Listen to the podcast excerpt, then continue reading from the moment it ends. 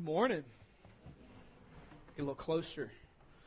Yeah, it feels a little better. Very good. I think I'm now standing in the middle of that light, so that's kind of funky. So let me back up. Maybe that's okay. All right. Good morning again. I'm, I'm a little more comfortable. Um, John 4, 1 to 6.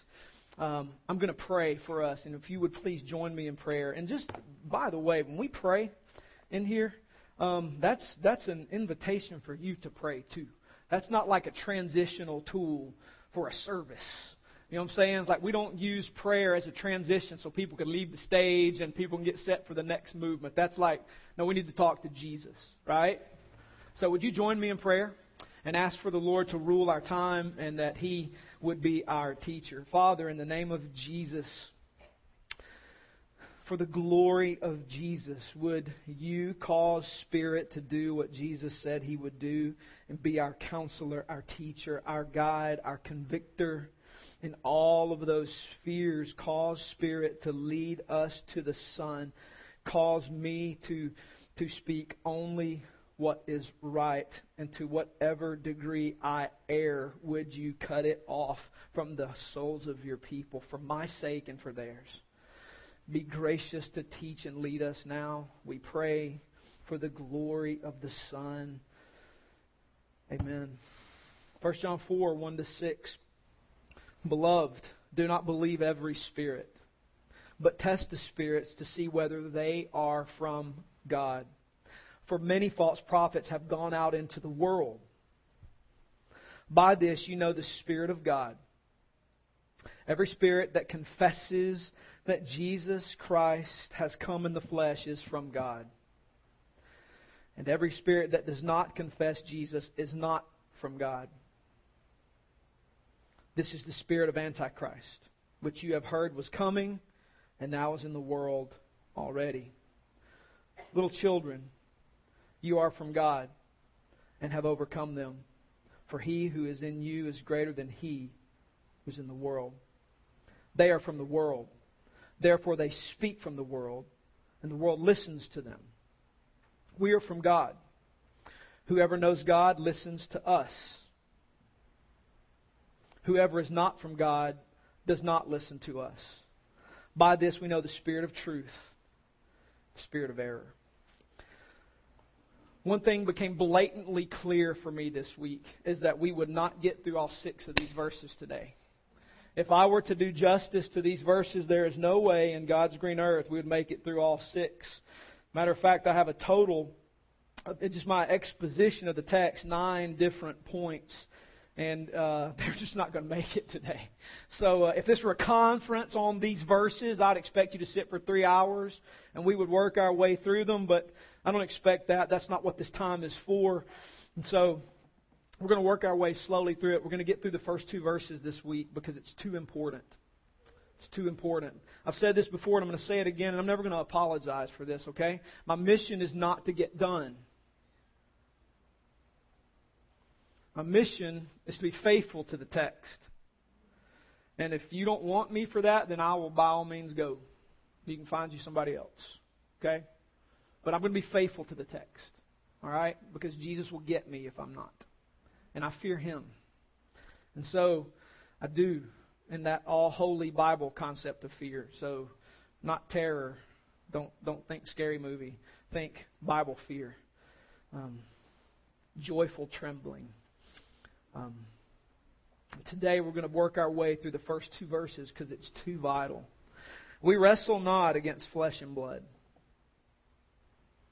We wrestle not against flesh and blood to whatever degree there's tension between humans, we must bow the knee to that truth that we wrestle not against flesh and blood. Our wrestling is not with each other. Ultimately, outside these walls, our wrestling is not with people who do not believe the gospel. We wrestle not against flesh and blood if if our government decided that it would be illegal for us to make disciples and to preach the gospel and speak out against the rebellion and they came against us and whether we defended ourselves or allowed them to pillage us we still do not wrestle against flesh and blood. Remember Paul's words there? Ephesians 6. Our war is not against people. Paul says it's against principalities and rulers of wickedness in heavenly places. Today, in this passage, and we did this several years ago, I preached a series on spiritual warfare, and I think all those are still available online somewhere, and I don't know how to find them. So, I'm sorry. They're floating around in cyberspace somewhere, so um, you go listen to that. And, and probably for the next couple of weeks, we're going to revisit a little of that as we talk through this passage because John introduces for us in, in 1 John 4 1 through 6 here the next portion of his dealing with this group of Christians who are who have been abandoned by people who appear to be more spiritual. They're, they're more focused on spiritual things, and these poor fools who clung to Jesus uh, are just inferior. And John writes to encourage them that they have believed the gospel and they are in the faith and the Spirit dwells in them and it's all right. And to help them take confidence in the gospel. And he transitions from this section that we've looked at for a couple of weeks on this is how we know we're in the gospel as we love one another. We're eternally committed to each other's eternal good in a manner that that person can best receive it. And we show that and we have confidence before God in that love by our fellowship with one another. And he transitions from the end of chapter 3 into chapter 4 with this idea of the spiritual realm. We know we have the Spirit by how we love each other. And then he says, Beloved, do not believe every spirit, but test them. Often in this war, this spiritual struggle of ideas, we discover here that these spirits teach wrong ideas and they teach wrong practices. I'm truthfully this week already wrestling with what degree do I just get in the dirt in dealing with means and ends. And when I say means and ends, I hope you understand what I'm talking about. Ends are the, the goals, the big picture. An end of Christianity, an end would be the glory of Jesus among all nations. That's an end of the Bible. The Bible wants to produce in you a desire for the glory of Jesus among all nations. That's an end. A means is how you would accomplish that. What does the Bible teach us is a means to the end of the glory of Jesus of all, uh, among all nations? What's a means? The Great Commission. Preaching the gospel. That's a means. So the end defines the means. Does that make sense? Are you tracking with me? A means to the end of the glory of Jesus among all nations is not adaptation to other religious systems in order to make Jesus a little more palatable. That would be an eh, wrong answer that means does not match that end. Are you tracking with me? You look like you're lost. Please, it is okay. I know that we don't move a lot, but if you're understanding, you may bob and weave, amen, right? Whatever you need to do, okay? When we're dealing with spiritual issues, ideas and practices are not to be ignored. Wrong ends can produce wrong means. Just because you tack the name Jesus onto a method does not make the method a proper method for accomplishing gospel ends. Does that make sense? Unfortunately, it's not unbelievers alone who are targets of false teaching. We already know from the scriptures that the unbelievers have their, their eyes blinded to Jesus. And it's not just unbelievers who are in this war, this spiritual struggle for right ideas and right practices. John here is addressing the church. He's not addressing unbelievers. He's speaking to Christians and he is telling them, test the spirits. Test the spirits. He's warning them, do not believe every spirit.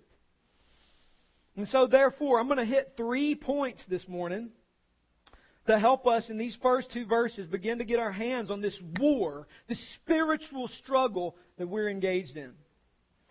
First point, ready? Here it is. It's, it's super simple. Test the spirits.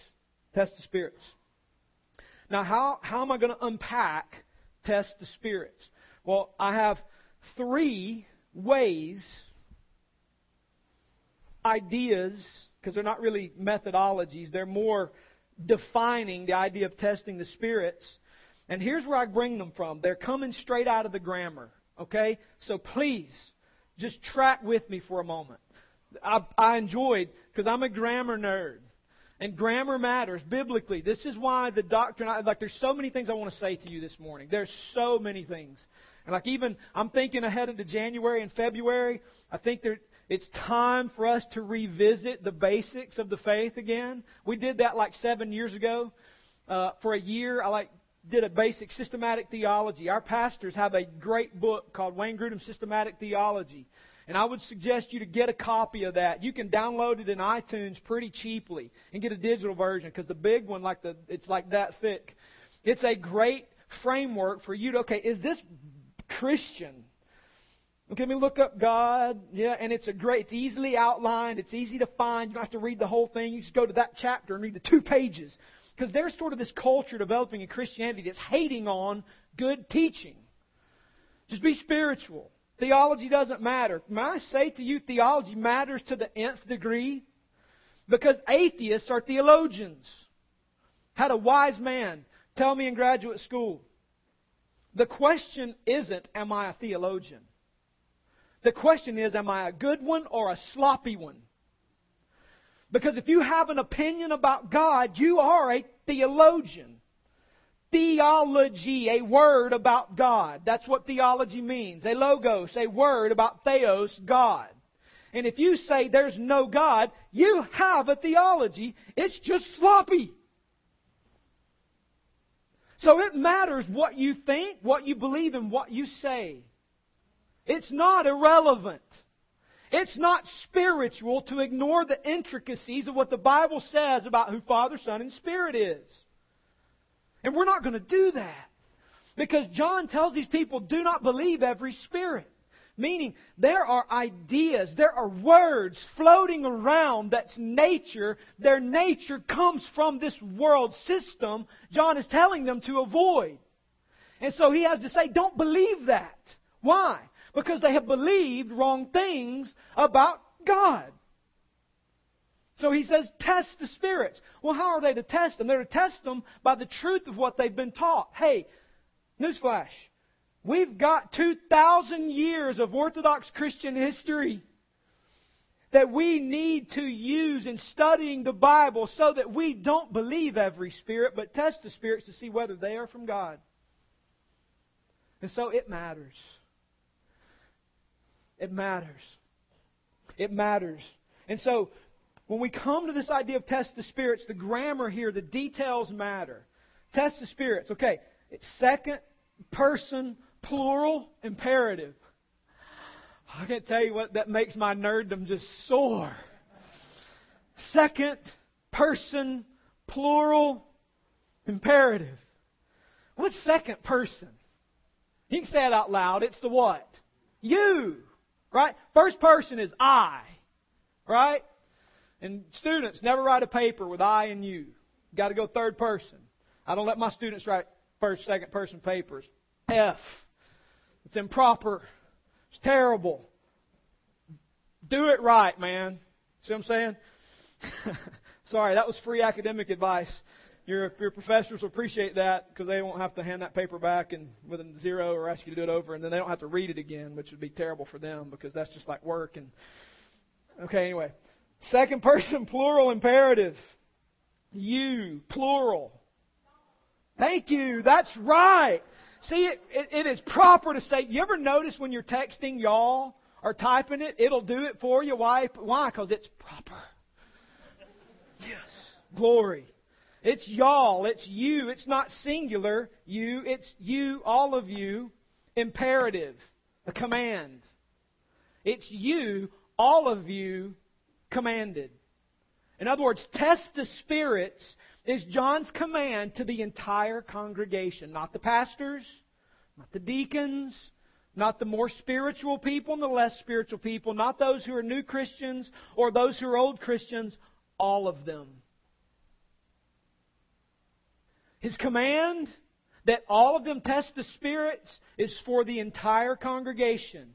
So, with the force of the second person plural imperative, let me say to you, all of you, whether you be three or 112, whatever it is, test the spirits.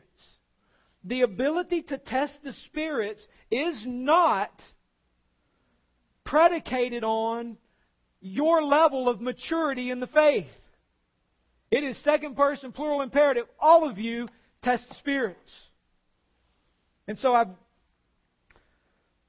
highlighted, I'm going to say the same thing three times and highlight a different word in it, and it'll make sense, okay? So, test the spirits. What is that? Okay? One. John is writing to everyone, everyone, everyone the command to test the spirits. Again, this is for all of you. This isn't for me. It's not just my job to determine if that's spiritual, if that's gospel, if that's Jesus. And then stand up here and all you go, okay, that's good. Thank you. You are priests to God. This is a beautiful truth of the Reformation. Is the Bible teaches us, it's a Bible truth that was recaptured in the Reformation, I should say. You are a priest to God, and the same Spirit that dwells in me dwells in you. And you have access to the Father, and you have a Bible in your language. And so you should test the spirits. Ends means test them. Is that Jesus? Would Jesus stand and do that or say that?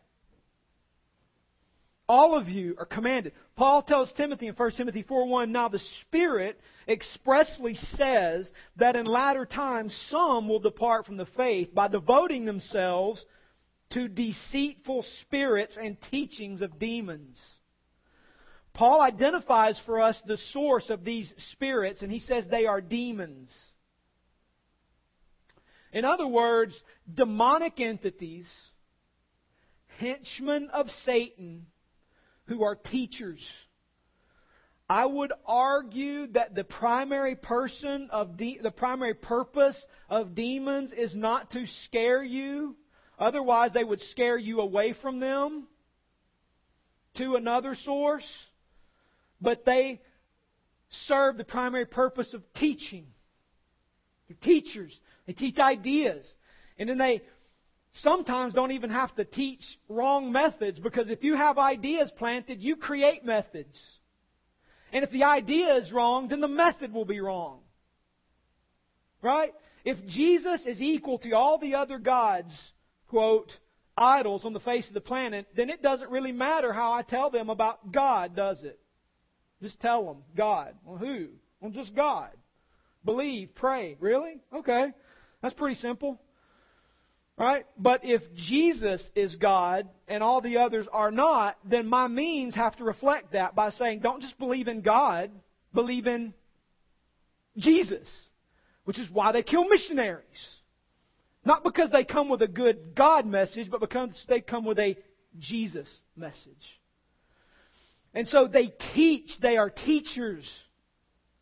And they teach wrong doctrines. They are deceitful, Paul says, meaning they intend to deceive.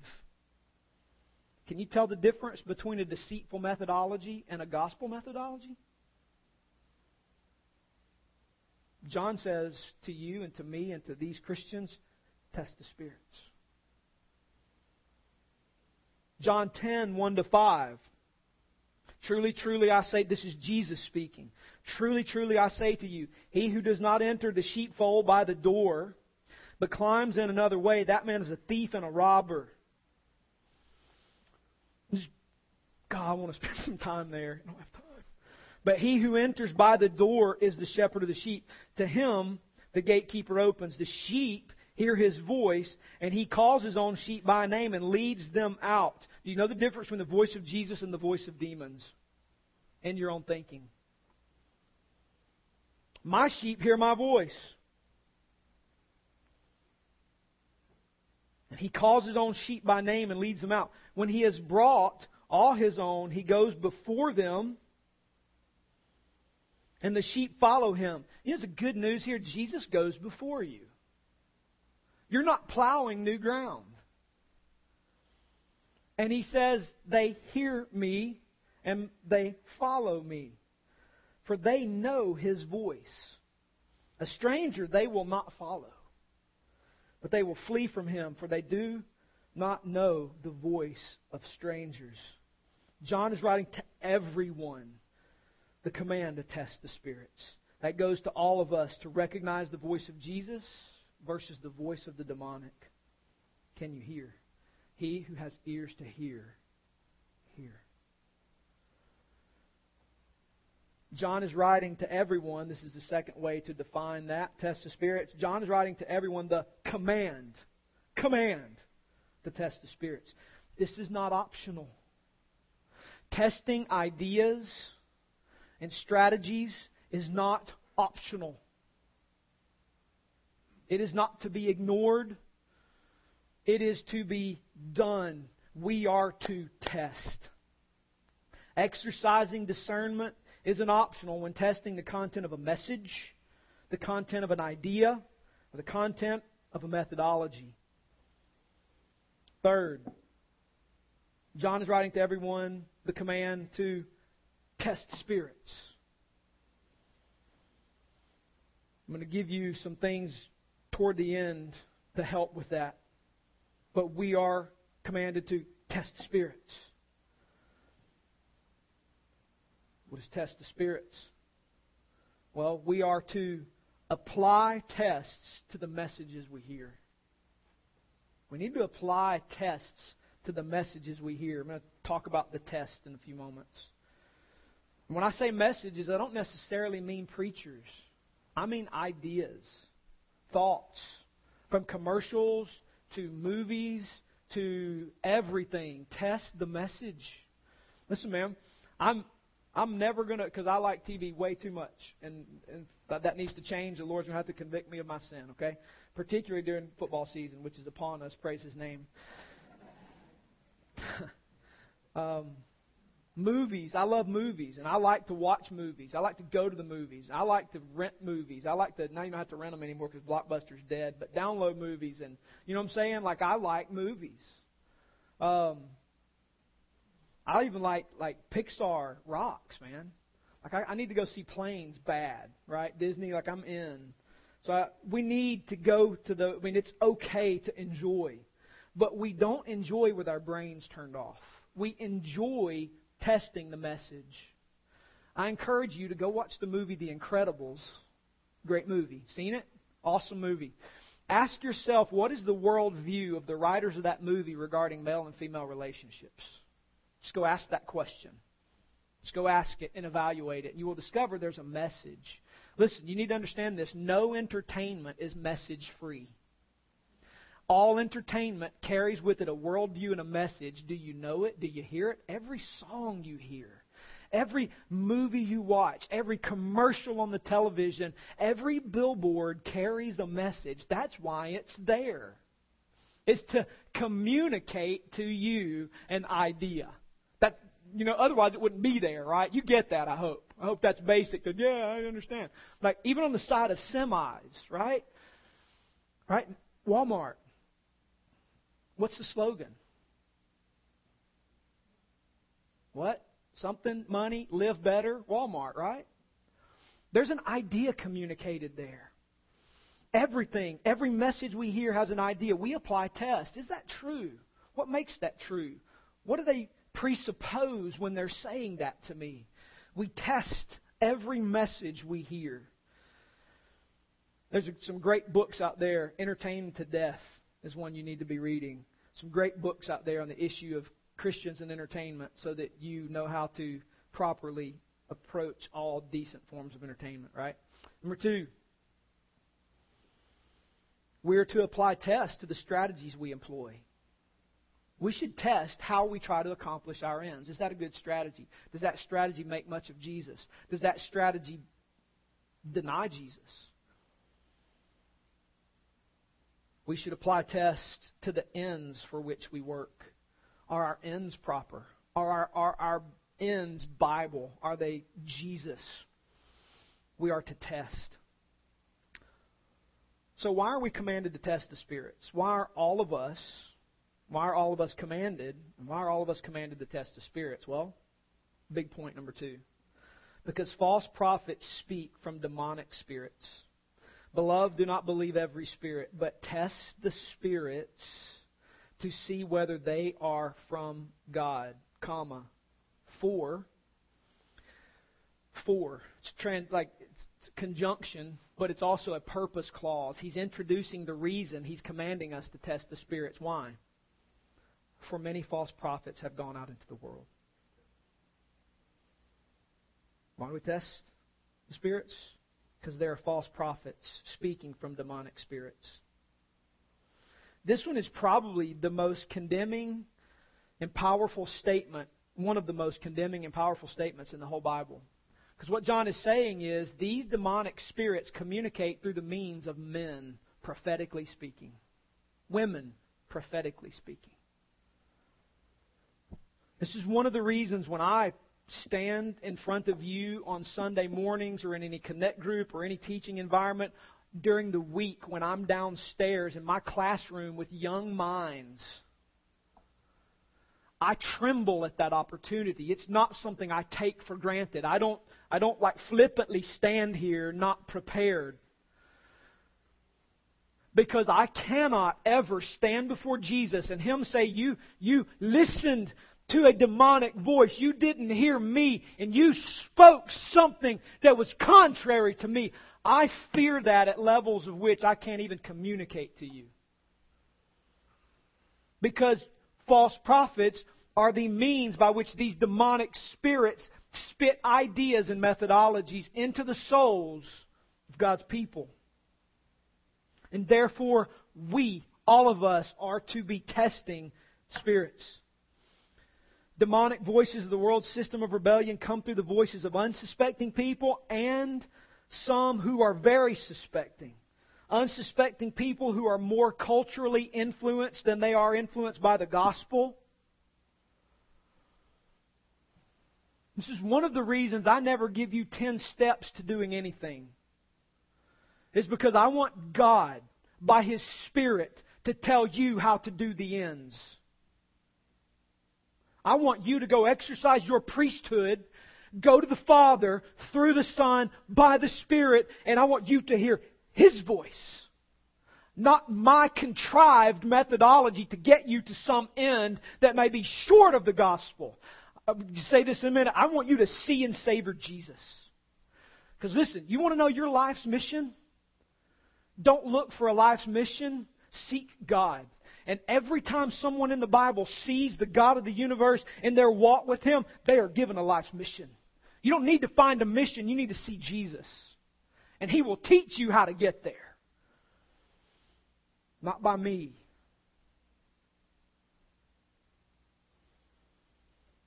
There are unsuspecting voices who are more culturally influenced than they are by the gospel. And there are demonic voices of this world system of, rebellion who come through the voices of deceived and deceiving people who are agents of this world system that are intent on dragging as many people as they can into the abyss. Romans 1:18 says these are people who suppress the truth in their unrighteousness. There is an active suppression of the truth because the truth would cause them to have to repent. Why do we why are all of us commanded to test the spirits? Because there are false prophets speaking wrong ideas and wrong methodologies. False teachers imitate their master Satan, who disguises himself as an angel of light. 2 Corinthians 11, 12 to 15. Paul tells the church at Corinth that even Satan comes disguised as an angel of light. It looks good. Listen, I'm, i said this earlier. We're dealing with spiritual issues. We're, by the way, if you don't watch television because you threw a rock through yours because you think it's evil, repent and go get another television. Um, and if it was like an 80 inch something, like pass that on to me because I'll use it. Because um, I can't. I love to watch the Falcons in Georgia um, on like a large television. So I'm just saying. So don't throw a rock through it. Bring it to me. I'll take it off your hands. I'm convinced in our spiritually charged climate, and you are in a spiritually charged postmodern climate. Just go watch A and E, go watch Discovery Channel, go watch Sci-Fi, and and the stories of people seeking through mediums their dead relatives. Listen, man, if, if, if the Bible is true in John 8, where Jesus talks about Satan being a deceiver and, and all those things that the Bible teaches about the evil one, then why would he seek to scare you? Wouldn't he seek to reel you into a spiritual experience that's powerful? Oh, Uncle Fred, Mom, Dad, and get you into a spiritual experience in which you are sucked in deep. And what do you miss in that? Jesus. Read the Screwtape Letters, by the way. Great work of C.S. Lewis that I think captures some of the nature of this spiritual warfare. But what we have to understand in testing this is that these false teachers communicate demonically charged ideas and they come disguised as angels of light. Be aware of spiritual experiences that are just spiritual. If that spiritual experience does not come to Jesus, it was from Satan. Spiritual experiences don't end in the Holy Spirit, they don't end in the Father, they end in Jesus. Something I wrote this on the school blog this uh, twice this week. I was so fired up this week. I wrote two blogs here at school. Um, notice in John 14, Jesus talking about him being the way, the truth, and the life introduces something in which Philip says, Jesus, show us the Father, and that's enough for us. So, what did Jesus do? Did Jesus say, okay, Philip, let me just conjure up the Father and show him to you? No. Jesus said, Philip, have I been with you so long and you don't yet get it? When you've seen me, finish it. You've seen the Father. Listen, guys, our spiritual experiences have to lead us to Jesus. If they don't lead us to Jesus, they're off center. This is why, as Christians, we don't just talk about God, we talk about Jesus. We don't invite people to believe in God, we invite people to believe in Jesus. The gospel centers on the person of Jesus Christ. That is the tenor, the voice of your Bible. It's essential. And so we, we have to be aware. We have to be aware. Rome is a spiritual town. And that doesn't mean gospel town, it's a spiritual town.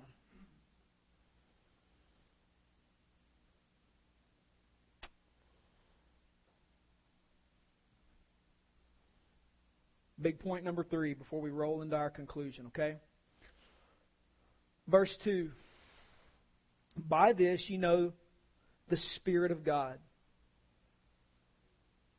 How do you know the Spirit of God? Well, we looked at last week, one of the ways is you love each other and you're in fellowship. That's how you have confidence before God. You know you have the Spirit because you love each other, you're in fellowship. All right? By this we know the Spirit of God. Every spirit that confesses that Jesus Christ has come in the flesh is from God. Holy Spirit causes the confession that Jesus has come in the flesh. Quote by D.A. Carson In the flesh signifies the incarnation and all that comes with the incarnation. End quote. Holy Spirit doesn't just inspire people to say, Jesus come in the flesh. Okay? It's not a, oh, they said it. It must be from God. False teachers will say, oh, Jesus has come in the flesh. It's not that someone can utter, Jesus has come in the flesh. It is the idea that Jesus has come in the flesh and everything that comes with that and what that means and how that affects everything else. Does that make sense? It's not just uttering the words. You can say words all day long. False teachers say words. Saying words is not all that important. It's that those words affect the emotional and volitional component of embracing and following Jesus. Does that make sense? Because if I say I love Jesus, and then I do something opposite of loving Jesus, then do my words matter? Come on, this is the easy answer. No, they don't matter. But if I say I love Jesus and then my actions show that I love Jesus, then what happens? Oh, that's legit. What did Jesus say? They will know you are mine by the fact that you say you belong to me, by how you love one another. In other words, the idea that a person believes in the incarnation has to come with all that means. So, in these next four definitions of what that means, I'm going to use the word agreement. And when I say agreement, I don't mean that you mentally believe that truth, that your mind is wrapped around it. What I mean is the mental, the emotional, and the volitional component of agreement. You hear that? Agreement is more than just the mind. It is the mind, the soul, and the hands and feet. It all goes together, right? I think Martha Berry said something about that. What is it? Mind, hands, heart, or something? Yeah, y'all who go to Berry know that. Us shorter people don't do that, but whatever. Um, I'm just kidding.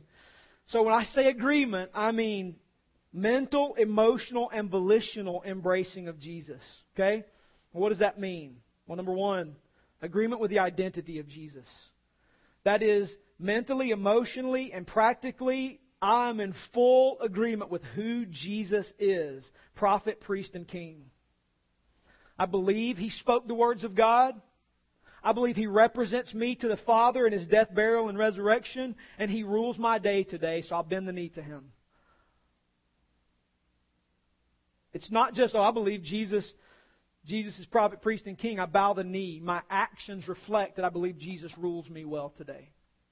Do you believe Jesus rules your day? Do you believe He holds sway over your day? Do you believe He should be the one who, who should dictate your actions today? If you don't, you can't call him priest and king. If he's king, he rules your day, he rules your morning, he rules your week. Do your activities during the week show that you bow the knee to Jesus? I have this conversation an awful lot with my students because they are tired of being ran from place to place to place and then getting home and having to do homework till 2 in the morning. And my question to them is, does that reflect that you've bent the knee to Jesus? You have no time to pray. You don't even have time to go to church. You never go to church. Because your family bent the knee to Jesus. Listen, our Christianity has to go beyond words. The fact that it hasn't is why the gospel appears to be powerless in the Bible Belt. Is because we say Jesus and do nothing to reflect it. My time is as important as my money. Does that make sense? Do you recognize that this little app called iCal should not reflect my day? It is God's day. It's His time. He caused me to breathe. And therefore I sacrifice to Him my calendar. And I say, you make my calendar. You build my day. And if that doesn't belong in your day, shut it off, please, because I need you. Are we, are we that desperate to follow Jesus? We've got to agree mentally, emotionally, and volitionally with embracing Jesus as prophet, priest, and king over my every moment. And there's repentance that needs to be taking place here. I'm preaching to choir, as they say. I posted this out, I think, last night. I can't remember. Sometimes I tweet stuff and schedule it because I, you know, try to look like. There's one that'll pop up while I'm preaching. It was like, how did he tweet while he's preaching? Because I'm good. No, I'm just kidding. Uh, there's a little schedule button on Hootsuite. You know, you can schedule it for this time. So I, I can't remember. But um, if I spoke of Jesus as passionately and as often as I speak about things that are destined to perish, my evangelistic effort would be mighty. I speak more about things that are going to die and perish than I do about the eternal King of the universe. What does it say about my heart? It's got some idols. Some idols. Just being honest. agreement with the mission of Jesus. That is mentally, emotionally, and volitionally, I agree with Jesus. What's Jesus' mission? John 18, to testify to the truth. Jesus said, For this purpose I've come into the world to testify to the truth. Well, what's the truth? What was Jesus testifying to? It's a good question. Go read the Gospels. Jesus was testifying as to the identity of who the Father is. He was testifying to what his mission was in coming to die in the place of sinners to take the wrath of God in our place for our sin. He was coming to rise for our salvation, to ascend to the Father, to send the Spirit to lead us back to Him, so that we could know Him and be empowered for the Great Commission to tell about Him among all nations. That's a good summary of Jesus' mission. So I agree with that mentally. It, it has my heart's desires wrapped up. My heart beats for that. It causes my heart to beat fast. Go, yeah, Jesus and His mission, I'm in.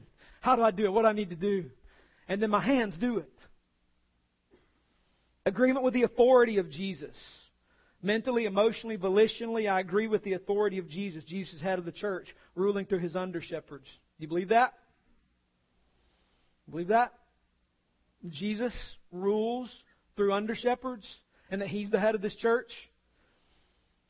This church doesn't stand and fall on me or anybody else. Chief Shepherd Jesus never dies and he never moves. Believe that? agreement with the practicality of Jesus. Listen, man, there are people who want to say theology is not practical, then I say you've never studied theology.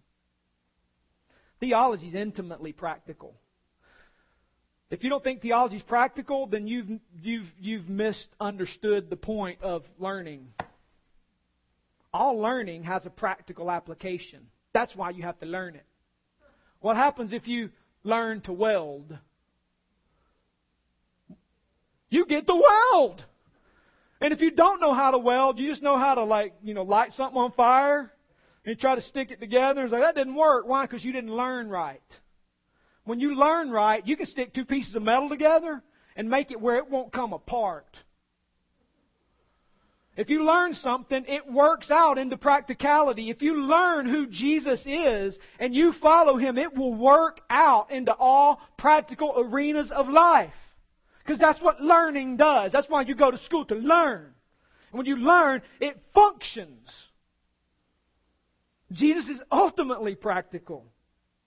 Jesus is the answer to the rebellion. Jesus is the answer to sin. We don't fix sin with our methods. We fix sin with Jesus. The reason people sin is because they are not taken and smitten with the eternal Son of God, and they've sold their soul to this world system. John 2, 15, remember? The lust of the flesh, the lust of eye, and pride and lust of this life, and pride and possessions. That's where their heart's at. They need to have their eyes lifted to behold the Son of God. And when that happens, sin will be no more. Jesus will be the desire of the soul, and they will begin to work that out. It may take till they crawl in their grave, but they will fight to follow Jesus. Jesus is ultimately practical. We don't need cheap methodologies. We need to show people Jesus. And if that's untrue, then we're in the wrong business. If Jesus won't fix a broken heart, then we need to close up shop, not worry about how many people show up, and just go do our thing. But the Bible teaches us that Jesus fixes that stuff, doesn't he? Woman caught in adultery, what did he tell her? Well, go and if you do these three things, you might be able to solve that adultery problem. No, go and sin no more. I do not condemn you. Don't do it anymore. Come look at me, know me, follow me. Jesus is the answer for the rebellion. He's the fix. That's why he came. Because he's the fix. He's the fix. And every single one of you sitting here in this room, if you believe the gospel, you know that, don't you? It wasn't a step down method from the rebellion. It was, I beheld the Son of God in the gospel and I haven't been the same since. Which leads me to the conclusion. Our greatest need, the greatest need we have. I said this in chapel this week here as we introduce the Gospel of John that we'll be studying through all year long in chapel. Our greatest need in testing the spirits is that we would see and savor Jesus Christ. It's our greatest need. Your greatest need today is not lunch. If you didn't eat again for the next 40 days, your greatest need would still not be food. Wouldn't be food. Jesus, when he spoke to the woman at the well, disciples went to get food. Uh, and Jesus replied to them, Guys, I have food to eat that, that, that, that you don't even feel or conceive yet. It's to do the will of my Father in heaven. Your greatest need would not be food in 40 days. Why? Because this fallen flesh is destined to perish because of the re- rebellion, but you are a living soul that will for eternally live either crushed under the hand of God's justice because you did not repent of the rebellion, or forever face to face in the new heaven and new earth with the triune God of the universe. Your greatest need is to see and savor and love more than life Jesus Christ. In Isaiah chapter 6, something cool happened to Isaiah. And I realized when I, when I put this down as a conclusion that it would require more time than I'm going to give it, so please pardon me. King Uzziah is dead. He's a relative of Isaiah's, and he's a good king. The kingdom is vulnerable, at least in Isaiah's perception. And so Isaiah goes to the temple to worship. And Isaiah chapter 6, verse 1 says, In the year that King Uzziah died, I saw the Lord sitting on a throne. And by the way, just an FYI, trust me here. Whenever you see Yahweh in bodily form in the Old Testament, walking in the garden in the cool of the day, sitting on a throne in the midst of a fiery furnace with Shadrach, Meshach, and Abednego, you're looking at the pre existent eternal Son of God, Jesus Christ. In the year that King Uzziah died, I saw the Lord sitting on a throne. Who's the real king? Uzziah? No. Jesus. High and lifted up, and the train of his robe filled the temple. And above him stood the seraphim. Each had six wings. With two he covered his face, with two he covered his feet, with two he flew. And one called to another and said, Holy, holy, holy is the Lord of hosts. The earth is full of his glory. The foundations of the threshold shook at the voice of him who called, and the house was full with smoke. And I said, Woe is me, for I am lost. I am a man of unclean lips, and I dwell in the midst of a people of unclean lips, for my eyes have seen the King, the Lord of hosts. Uzziah is a distant memory by now. Then one of the seraphim flew to me, having in his hand a burning coal, he had taken the tongs from the altar. and touched his mouth and said, Behold, this has touched your lips, and your guilt is taken away, and your sin is atoned for.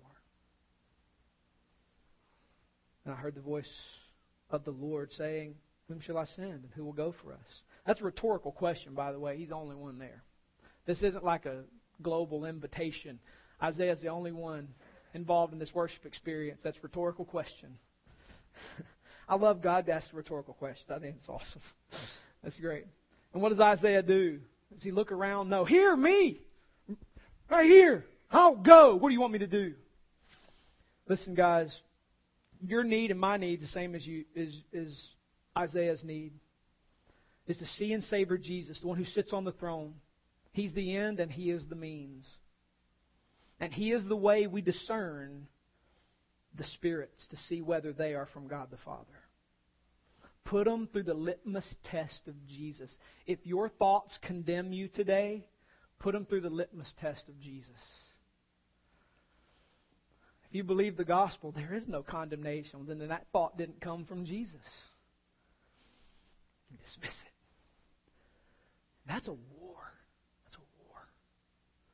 Test the spirits to see whether they are from God, for we wrestle not against flesh and blood. See and savor Jesus Christ. And in seeing and savoring Jesus, we will go a long way toward winning the spiritual war, church. And then we do that in fellowship. We do that together. When you gather and your thoughts or whatever's going, run that by people. Listen, run that by your brothers and sisters and the giftedness the Lord has placed in them. Is this from Jesus? Does this reflect Jesus? Does this look like Jesus? If you run from that question, you've already bought a demonic lie. If you don't want to know what Jesus thinks about that, then you've bought the lie. The hiss of the serpent is drowning out the voice of everything else. I want to know is that smell, does that smell like Jesus? Does that look like Jesus? Does that feel like Jesus? And if not, let's start over. It's okay. Because that's what we need to do is see and savor Jesus. Let's pray. Father, I ask now that you would make Jesus big, that we would see and savor Jesus Christ together. That we would sing to Jesus, make much of Jesus, and that, Father, in that you'd be glorified. Spirit, would you make that happen? Would you make that happen this morning?